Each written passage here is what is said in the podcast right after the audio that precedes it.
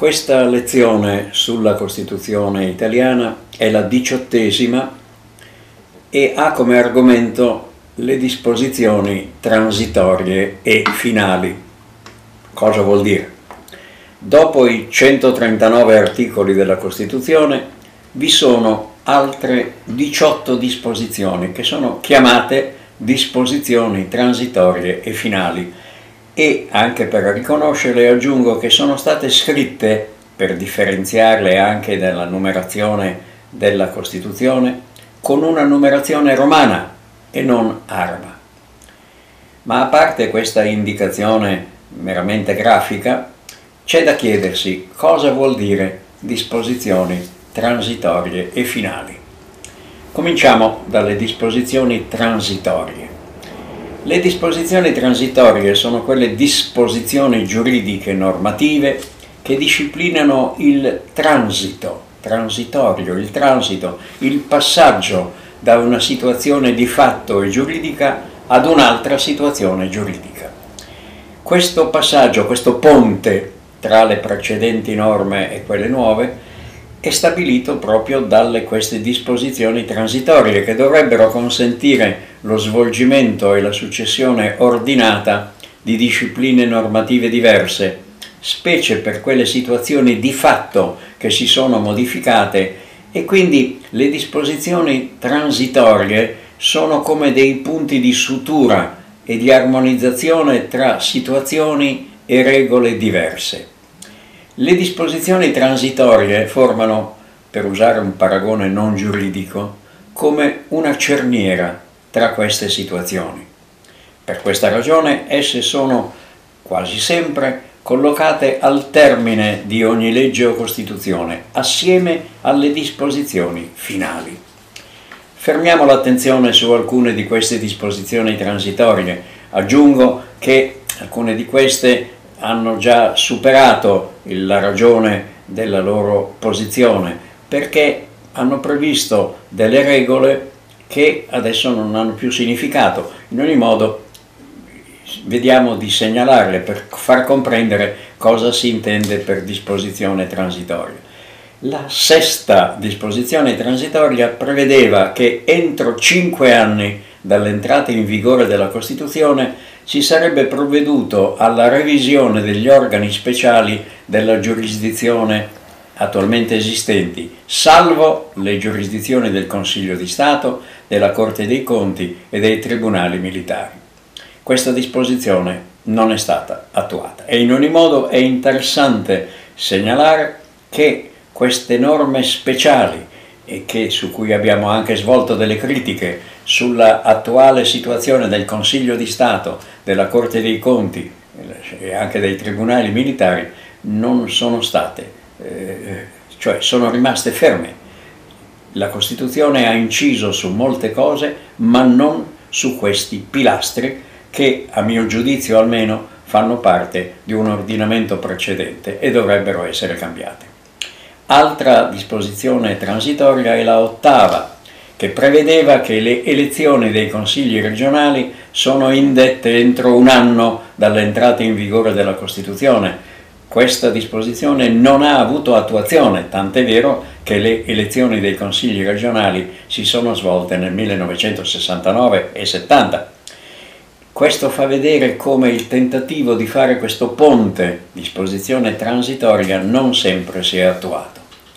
Molto più importante per le conseguenze anche politiche che vi sono è la dodicesima disposizione transitoria sul divieto di ricostituzione o riorganizzazione del disciolto partito fascista.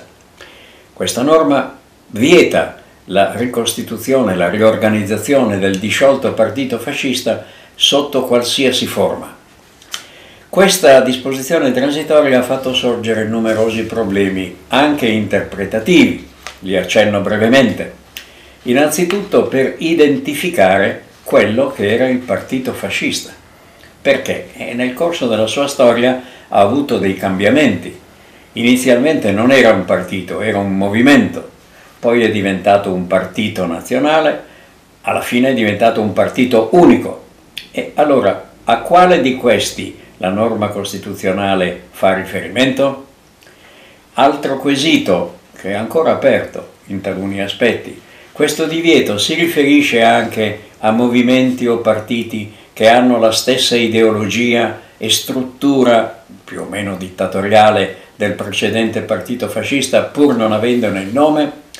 La risposta che eh, si ritiene di esprimere è sì.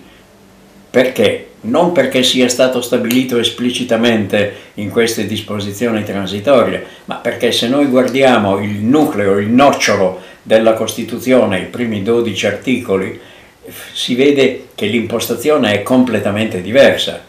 Sistema democratico, eh, eguaglianza totale e assoluta, eh, divieto di eh, regole che possono contraddire a questa eguaglianza, quali le leggi razziali, e quindi direi il divieto c'è, si riferisce e anche se vi sono dei dubbi sopra cosa si deve intendere di sciolto partito fascista, si ritiene che il divieto valga per qualunque movimento partito che abbia l'impronta, le caratteristiche, direi le stigmate del precedente movimento, sistema o partito fascista. La dodicesima disposizione transitoria aveva previsto, ma anche questa è una norma, il ponte ha terminato di svolgere la sua funzione, per non oltre un quinquennio, dal 1948, era possibile stabilire limitazione temporanea al diritto di voto e alla ineleggibilità per i capi responsabili del regime fascista, norma superata. La diciassettesima disposizione transitoria stabiliva, e questo è importante, che l'Assemblea Costituente sarà convocata dal suo Presidente per deliberare entro il 31 gennaio 1948 sulla legge per l'elezione del Senato della Repubblica, sugli statuti regionali e sulla legge per la stampa. Insomma, anche questa norma è stata in parte attuata. Allora, queste disposizioni transitorie, qui credo, spero che il termine transitorio sia chiaro, hanno stabilito un ponte, un transito tra il sistema normativo precedente e quello stabilito con i nuovi valori dalla nuova Costituzione. Problema di cui do ancora qualche sintetico cenno. La norma che vieta la riorganizzazione sotto qualsiasi forma del disciolto partito fascista è stata collocata tra le disposizioni transitorie perché si è ritenuto che esso fosse un partito anche ideologicamente completamente finito e che non dovesse trovare, neppure con nome e forme cambiate, consenso e sviluppo. E sembra che non sia così.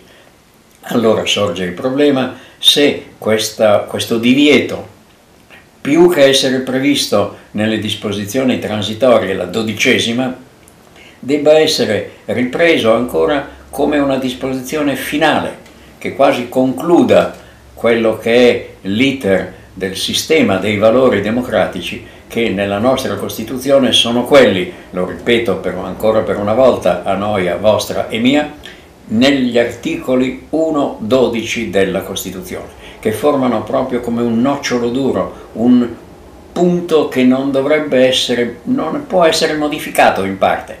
Se vi è il desiderio politico di un cambiamento bisogna cambiare completamente tutto, ma questi 12 articoli costituiscono l'ancora, la base, l'elemento fondamentale che si irradia su tutta la Costituzione. Aggiungo un'altra cosa che può sembrare di carattere formale, l'ho già detta ma la ripeto, la nostra Costituzione non comincia con l'articolo 1, come sarebbe logicamente e dal punto di vista matematico eh, preciso, comincia con l'articolo 13, con la parte prima della Costituzione, diritti e doveri, perché tutta la Costituzione è racchiusa, è inserita, direi innervata in questi 12 articoli che hanno come titolo principi fondamentali.